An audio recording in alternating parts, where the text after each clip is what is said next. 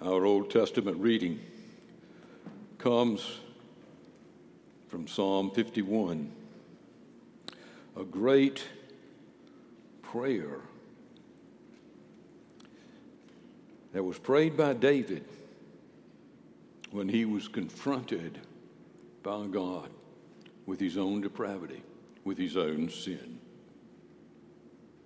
This is one of the great prayers of Scripture, and I would commend it to you not just to read it, but to memorize it. Memorize the whole psalm. We'll read from Psalm 51, verse 1 through verse 12. David's prayer begins Have mercy on me, O God, according to your steadfast love, according to your abundant mercy. Blot out my transgressions. Wash me thoroughly from my iniquity and cleanse me from my sin. For I know my transgressions, and my sin is ever before me. Against you, you only have I sinned and done what is evil in your sight, so that you may be justified in your words and blameless in your judgment. Behold, I was brought forth in iniquity, and in sin did my mother conceive me. Behold, you delight in truth in the inward being, and you teach me wisdom in this secret heart. Purge me with hyssop, and I shall be clean. Wash me, and I shall be whiter than snow.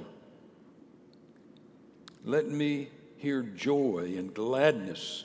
Let the bones that you have broken rejoice. Hide your face from my sins and blot out all my iniquities. Create in me a clean heart, O God and renew a right spirit within me.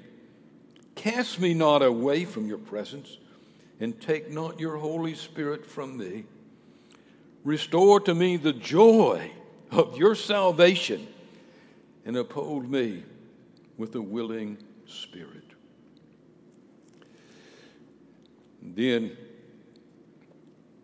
our New Testament reading is from Luke 18 beginning to read with the ninth verse. He, he being Jesus, also told this parable to some who trusted in themselves that they were righteous and treated others with contempt. Two men went up to the temple to pray, one a Pharisee and the other a tax collector. The Pharisee, standing by himself, prayed, God, I thank you that I am not like other men, extortioners, unjust, adulterers, or even like this tax collector. I fast twice a week.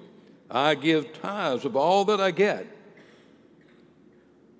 But the tax collector, standing far off, would not even lift up his eyes to heaven, but beat his breast, saying, God be merciful to me, a sinner.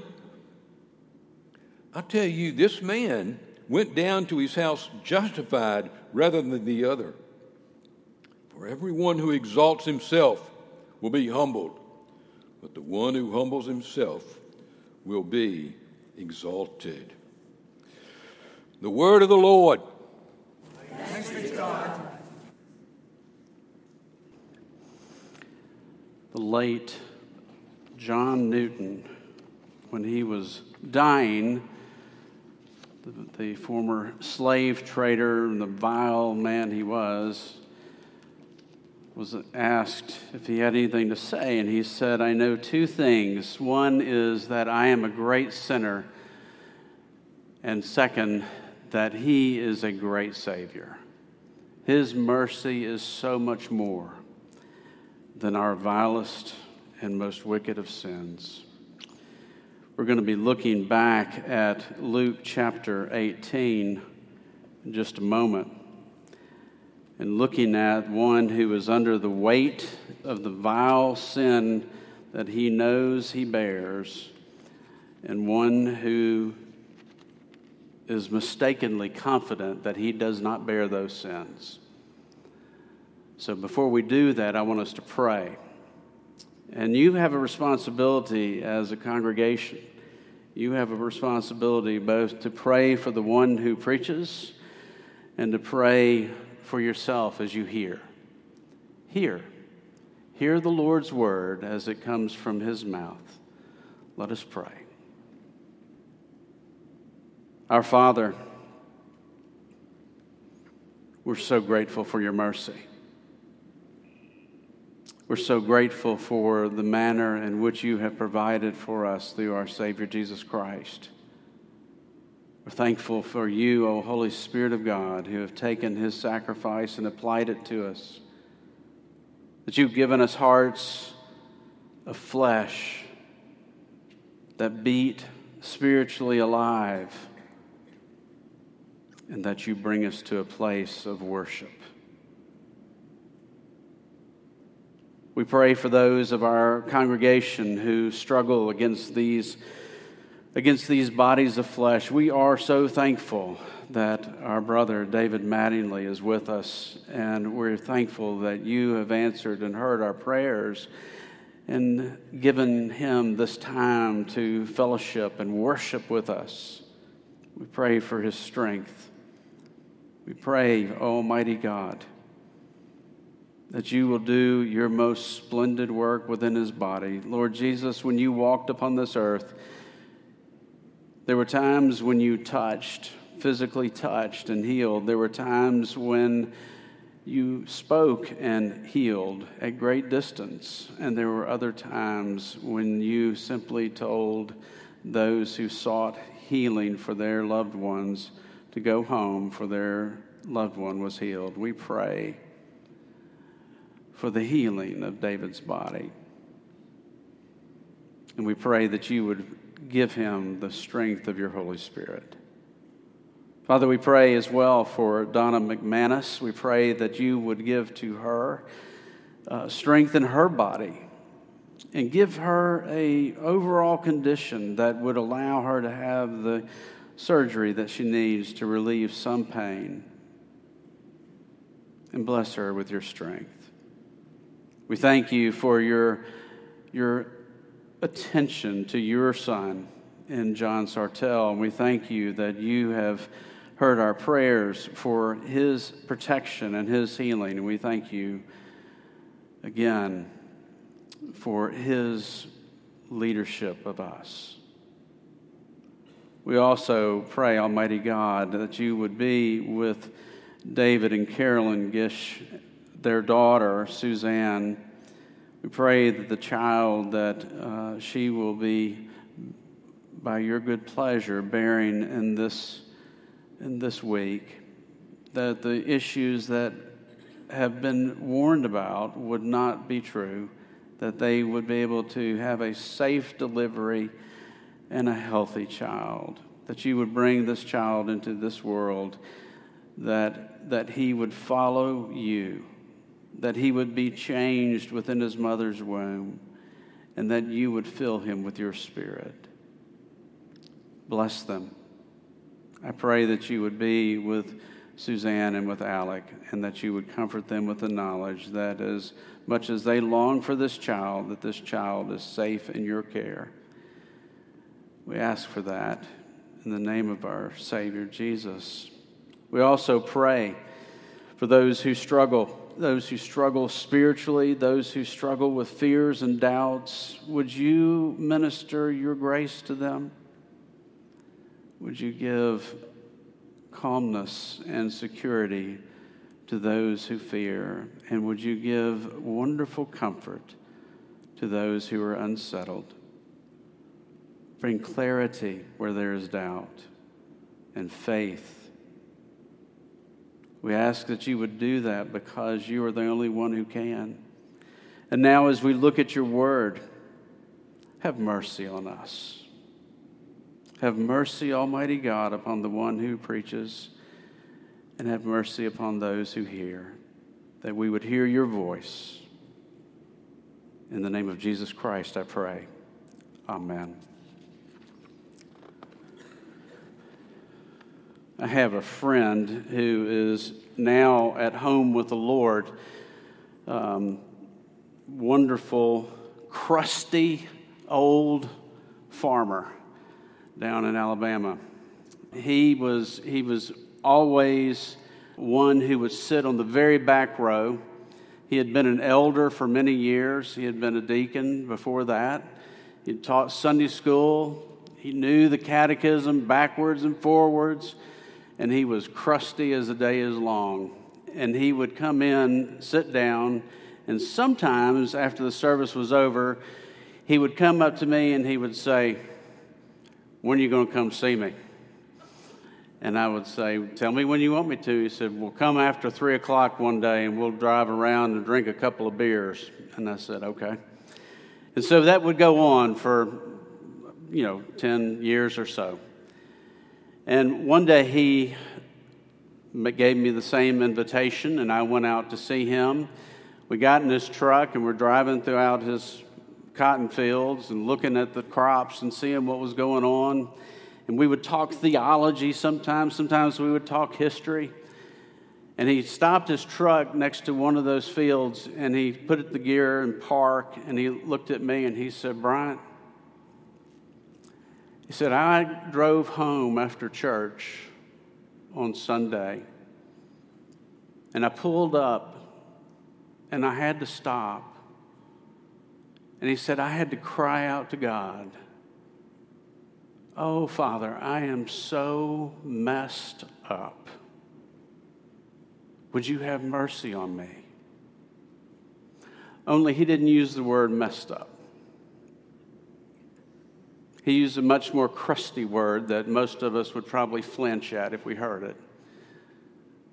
So let me ask you a question. Would you have corrected his language? Do you find that offensive? That he would be so earthy? You're looking at a man who was crushed by the weight of his sin and I'm not going to tell you what his sins are. But he was crushed by the weight of his sin. And the only thing he knew to do was to cry out to his heavenly Father for mercy. The parable that Jesus told in this passage in Luke 18. Uh, it's one of those stories that has has weight and meaning to it simply because of the one who tells it. Simply because of the one who tells it. This is the Son of God talking. This is his perspective. This is what he wants us to know about his perspective. That he says, you can have all things by the, everyone else's standard. They look at you and they go, that's a good person. He said, I'm looking at your heart. I know you. I know what you're doing. He's telling this story by saying, he begins, it says, Luke says, he also told this parable to some who trusted in themselves that they were righteous and treated others with contempt. This is a Pharisee. This is a Pharisee. You, you, know, we, we put the Pharisee in a dark, dark light, and frequently in our, in our culture. This, we put him in that, you know, the long black mustache and the dark hat, the black hat, and the, the music that plays in the background is, you know, dun, dun, dun, dun, when he walks in. That's not the Pharisee. Not from everybody else's perspective. From everyone else's perspective, this is the guy you would want to be your neighbor. He wouldn't be playing his music loud at night. He wouldn't have the car that had the, the bad muffler on it, revving it up right as you were trying to go to sleep. He wouldn't be the one who, who let the newspapers pile up next to his mailbox, not taking care of it. He wouldn't be the one whose yard was not mowed. He wouldn't be the one whose children were unruly and causing trouble in the neighborhood. This guy was good by all the outward appearances, by everything that we would look at and want in a good neighbor, this is the one we would want. But Jesus looked at him and said, No. Why? Because he trusted in his own righteousness and held contempt for those around him. Jesus is telling this parable, and we don't have a choice.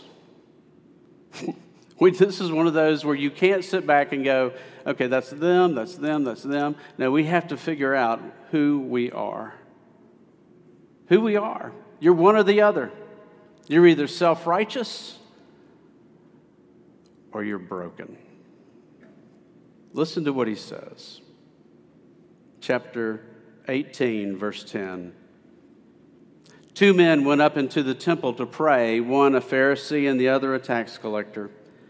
The Pharisee, standing by himself, prayed thus God, I thank you that I am not like other men, extortioners, unjust, adulterers, or even like this tax collector.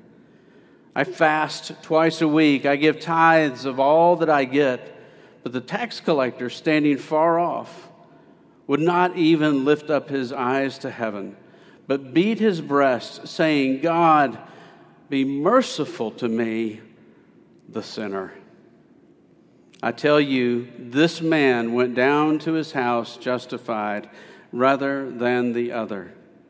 For everyone who exalts himself will be humbled but the one who humbles himself will be exalted. Johns Hopkins conducted a survey uh, in their psychology, psychiatry department, and according to their survey, over 62% of American adults say they need more forgiveness in their personal lives. 62% say they need more forgiveness in their lives, whether that's from God or whether that's from others, whether it's guilt that they're carrying around, whatever it is, they need forgiveness. This is not a Christian's uh, poll, this is a world poll. This is something that includes a random selection, supposedly, of people. I do realize that at any given time when we're in, in worship, that we're speaking to people who are carrying burdens.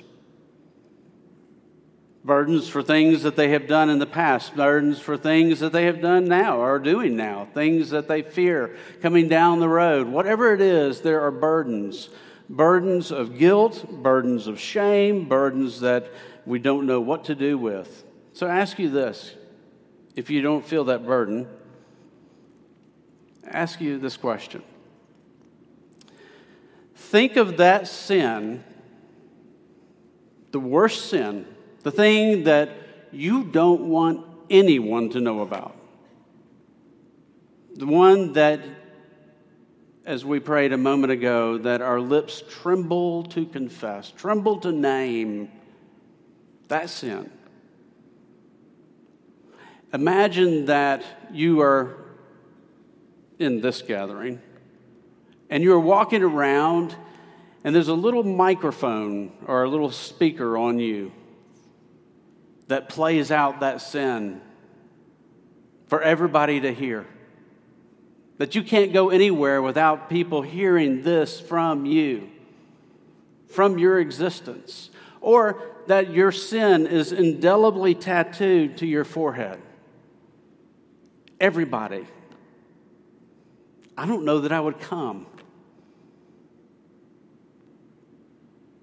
Do you see the sense of that?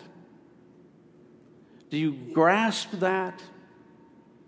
Do you get the sense of, I don't want to be around anybody. I don't want anybody to see me. I don't want to be near. I want to be way off in the distance, nobody around. That was the tax collector.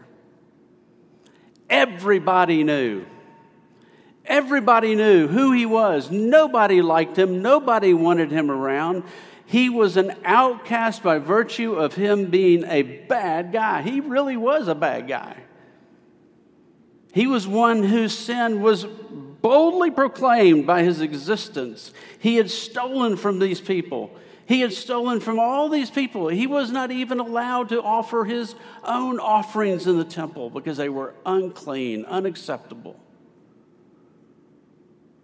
How does that feel? The Pharisee comes in, he's all good, he's great. He walks into the temple courts, he comes and he draw he takes a stand and he begins to pray out loud. Oh God, I thank you that I, you have not made me like others. You have not made me an adulterer. You have not made me a thief. You've not made me a liar. You've not made me on and on and on. And you've not made me like even this tax collector back over here. Out loud, he's saying it. He's saying what Southern culture would not think was very polite. And he says, I give a tenth of all that I have, all of my income. I fast twice a week. I know what the law says, and I do exceedingly more than the law says. I'm good. And just between you and me, God, you know it and I know it. And I thank you for making me as good as I am. It has a little taste of religiosity to it, doesn't it? You know, I thank you for making me who I am. I'm not a self made man altogether. I am your creation. Look how good you've made me. What do you do with that? We don't say it like that, do we? We don't. But we do it like that, don't we? There's a, the, the old, um, old, the very popular form of door to door evangelism known as evangelism explosion. You would go to people's homes and they train you with certain questions to ask people to bring them to a place where they would acknowledge that they're not believers and that you want to give them an, an opening for you to give them the gospel and call on them to respond to the gospel. I'm told that I've never done evangelism explosion, but I'm told that they, when they go to different people's homes, they respond to these questions like, um, When you die, where will you be? And some people will say, Going to heaven. He said, Well, why should God allow you into his heaven? And they begin the list of questions, the list of answers, the litany of good things. They would begin to say things like, well, I, you know, I've, I try to do my best. I've, I've been moral. I, I pay my taxes. I, I don't hit my wife. Um, I take care of my children. I feed my family. I do all these different things.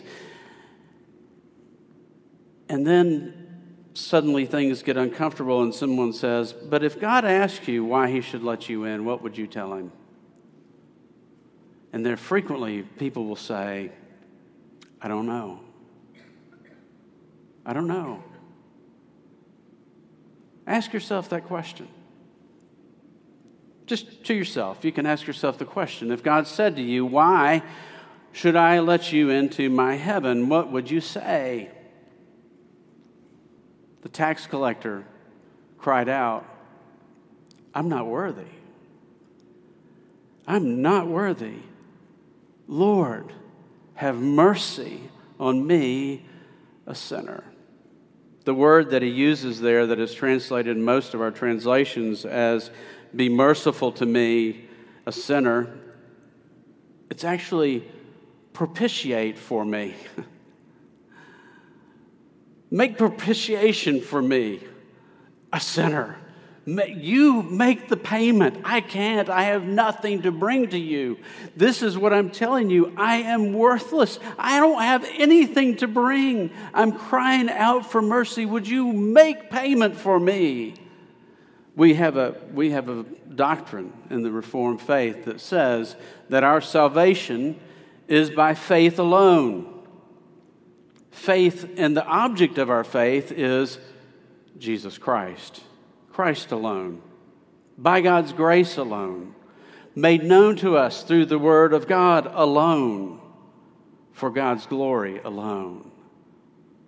You see, we don't have anything to bring. We know that. Have you ever cried that prayer? have you ever come to that spot where you're kind of going, I'm not good? I'm actually, if I were to stand before you right now, everything that I would bring before you, you would see as absolute filth. All the things that I would say, I've done this, I've done this, I've done this. If you were my friend, I, I was ordained a deacon, I was ordained an elder, I've taught Sunday school, I learned the catechism backwards and forwards. I could tell you what it all meant, but I never cried out Oh God, I'm hopelessly lost without you. Unless you do something, I'm condemned. There are lots of people like that. There was a revival many years ago that took place in the country of Norway. And in that revival, I am told by those who were there that there were many of the ministers in the churches who were saved. You kind of go, well, what does that mean? It means they were going to hell before that. It means that even though they had done great, wonderful things, that they had preached these marvelous sermons, that they had done all these wonderful deeds, before they were saved, before they reached the point where they saw that they were desperately in need of a Savior, they prayed out to God Lord, have mercy on me for the first time. It is not it is not as uncommon as you may think. But remember who it is who is telling this parable. The one who is telling this parable is the Son of God. He is God in the flesh. He's the one who makes this declaration about this tax collector that he went down to his house justified. In other words, he, God in the flesh had declared that man righteous. Isn't that amazing? When everybody else in the temple and the, that would look at him and they would say he is a worthless person. He has stolen all of this. He's done all these things. And yet the son of god looks at him and he says he went home justified. He was declared righteous in the eyes of god. Have you prayed that prayer or something like it where you're able to say, I know, I know I deserve this. There's another Pharisee who did do that, by the way. Look at your, look at your scripture sheets and see there the um, passage from Philippians chapter 3. Philippians chapter 3 says, Paul writes in verse 4 through 11, Though I myself have reason for confidence in the flesh also, if anyone else thinks he has reason for confidence in the flesh, I have more. Circumcised on the eighth day of the people of Israel, the tribe of Benjamin, a Hebrew of Hebrews, as to the law, a Pharisee, as to zeal, a persecutor of the church, as to righteousness under the law, blameless. But whatever gain I had, I counted as loss for the sake of Christ. Indeed, I count everything as lost because of the surpassing worth of knowing Christ Jesus, my Lord.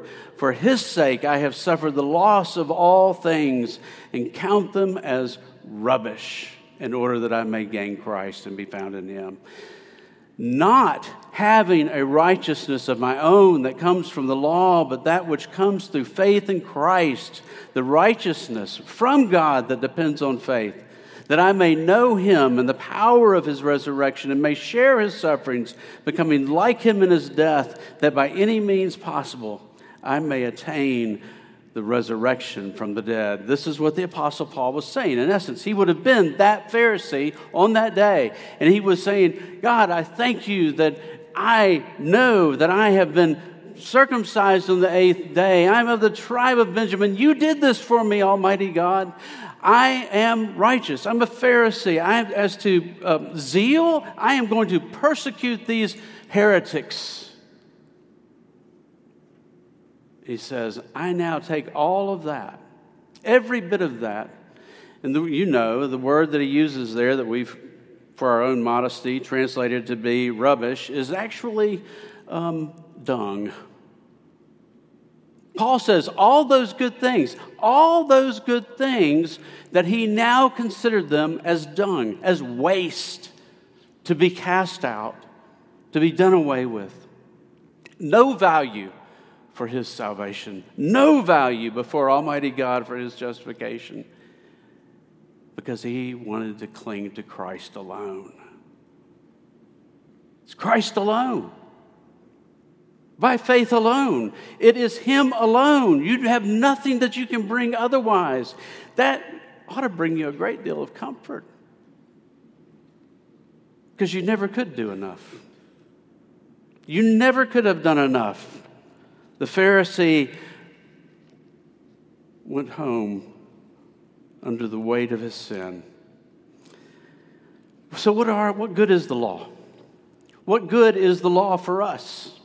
What good is it? We have, in the Reformed faith, we say there are basically there are three uses of the law, of the law of God, the moral law of God, that there are three uses. Um, there's, there's one that is what we would consider civil, that when we look at the laws that are formed in any country, they would be formed as after the model of God's law, that they would be righteous in that nature. And those are good for preserving a a culture, preserving a community, that, that it keeps people in line. It's why we have, you know, laws that say you can't murder someone. That's why we have laws that say, you know, don't exceed the speed limit. We're trying to keep things orderly and safe. And without the threat of punishment, people tend to not obey the law. The second use of the law is that it points uh, unbelievers to the cross of Jesus Christ. When they come up against the law, they come to the end of themselves where they say, I can't do this. I have failed this every day in my thoughts and my words and what I do. I fail to do this. And once they, when they reach that point, the point is for them to say, I need someone who did fulfill this for me. And that's when we tell them Jesus did, that he fulfilled it. There is a third use. The third use is found in its usefulness for us. Its usefulness for us as Christians, those who, who are believers, that we look at the law and we, it, is, it helps us in our sanctification, that we look to it not for our justification, but that we might grow in our knowledge more and more of Jesus Christ and how he forms himself in us. We can't disregard the law, but it is not your justification. It was never intended to be your justification. It was always intended to be that which would point you to your utter inability, that you can't do it, that Jesus did do it, and that you live under his righteousness and his fulfillment of that law. The Pharisee would never have understood David's words, particularly at the end of Psalm 51. They're not in your, on your scripture sheet. But listen to what, the, what David prayed. He said, For you will not delight in sacrifice, or I would give it. You would not be pleased with a burnt offering. Now, the Pharisee would wince at that, actually, because who commanded the burnt offering? Who commanded the sacrifice? God did. God commanded. Yes, that's what you're supposed to do. You're supposed to sacrifice, but they missed the point of the sacrifice. The sacrifice would not make atonement. The sacrifice only pointed them to the one who would come and make atonement for them, the one who would make propitiation before Almighty God. That's what they were supposed to depend upon. David got it. David understood it. He said, What you want from me, Almighty God, is a broken and contrite heart. You want me to look like the tax collector who sees his total inability and comes before you. You're not pleased with the things that I bring without that. Chuck Colson long ago told a story about how he was brought into a town for a speaking engagement. And after the speaking engagement, there was a dinner. And the dinner was being hosted by a very successful businessman who was at the head of the table, and Colson was seated next to him. And this man um, was, they were having just regular conversation, and Colson, as Christians are apt to do, said, said, Tell me about your faith. Tell me how you came to know the Lord. And this man said, Well, I've, I've always been in the church, I've always been a part of, of a community. I was raised up in the church, and, um, I'm, you know, and he began to give his litany of successes, of his righteousness. He began to give them all laid out nice and neat. And after a while, Colson stopped, and everybody was quiet at the table. And Colson said, May I tell you that if you really believe that, if you really believe what you have just said to me, you have more in common with Adolf Hitler than you do with Jesus Christ. That's a dinner killer. Um, and it was, it was apparent that the dinner was now over. And another young businessman, who may have been this man's assistant, he didn't know, looked over at him and he said, Excuse me, Mr. Colson, didn't you tell me you needed to use the phone?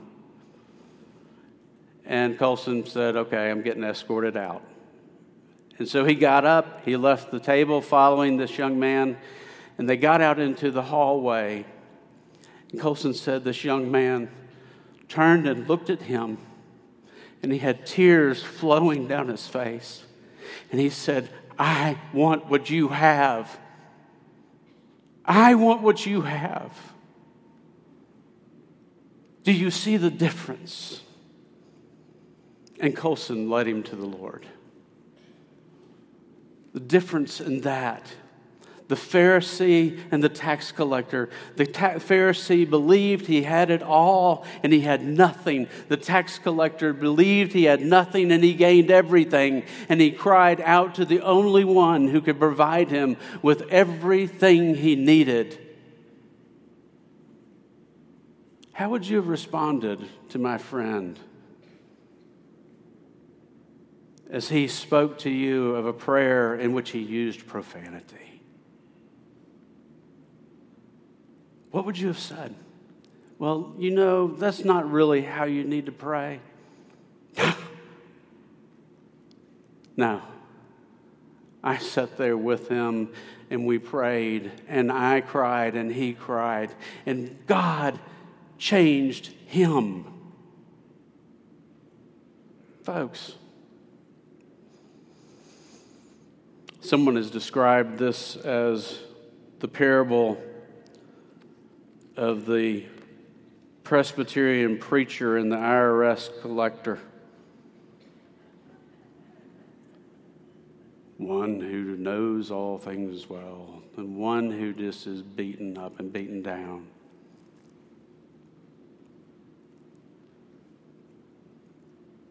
Do you know him like that? You're, you don't have the flashing sign indelibly imprinted on your forehead that lists out your sin. But do you realize that the sin can be wiped away? Have you ever come to that? Even if you're a Christian, you still sin badly. You can still cry out to Him. You must cry out to Him. He hears that prayer. And by the testimony of our Lord and Savior Jesus Christ, the decree was he went home justified. Another friend of mine years ago told me about his father. He had, this friend of mine had served under and was led to the Lord by Francis Schaeffer. And he was troubled because his father, who had served in World War I, who was dying of cancer in the hospital, was not a Christian. And he had tried over and over again to tell his father about Jesus, and he never could get him to the point where he understood what he was saying. And Edith Schaeffer came to him one day and said, Would you like Francis to go and see your father? And he said, I would. So Francis Schaeffer goes up to this man's hospital, this veteran of World War I who had known the horrors of trench warfare, where men do horrific things who are required to do horrific things. And all of that was indelibly imprinted upon his conscience.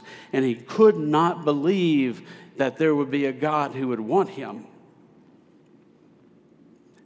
Schaeffer came back and told my friend that his father had, had truly become a Christian.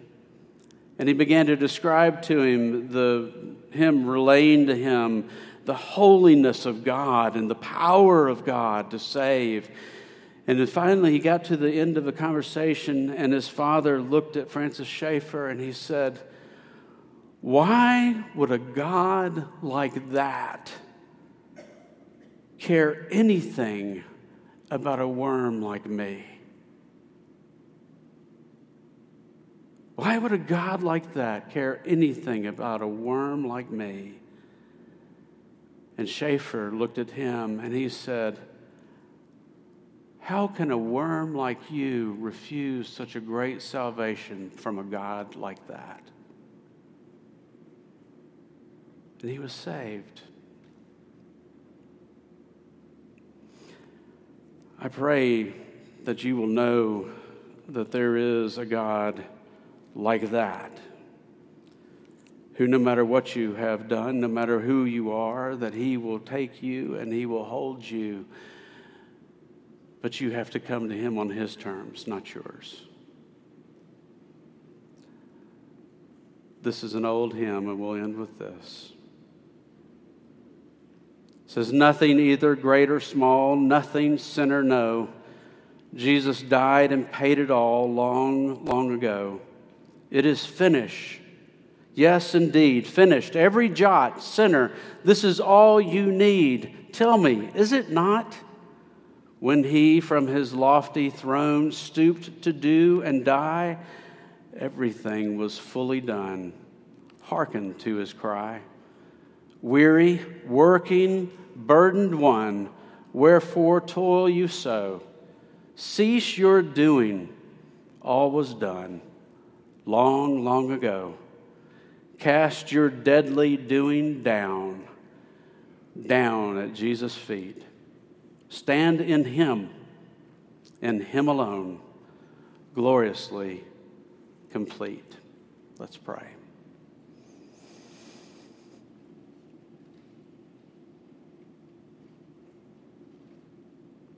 Lord, have mercy upon us. Have mercy upon those who struggle in this, in this existence of life. For those who have not yet seen what you revealed to the tax collector, would you, in your mercy, convict of sin?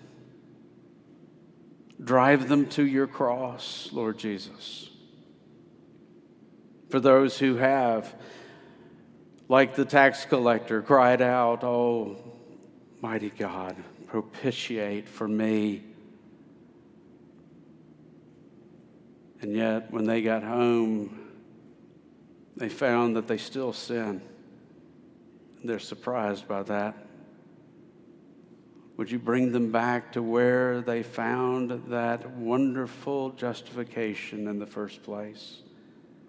and know that He has died for those sins. O Lord Jesus, create in us clean hearts, renew right spirits within us, that we may rightfully tell of all your great deeds. We ask it in Jesus' name. Amen.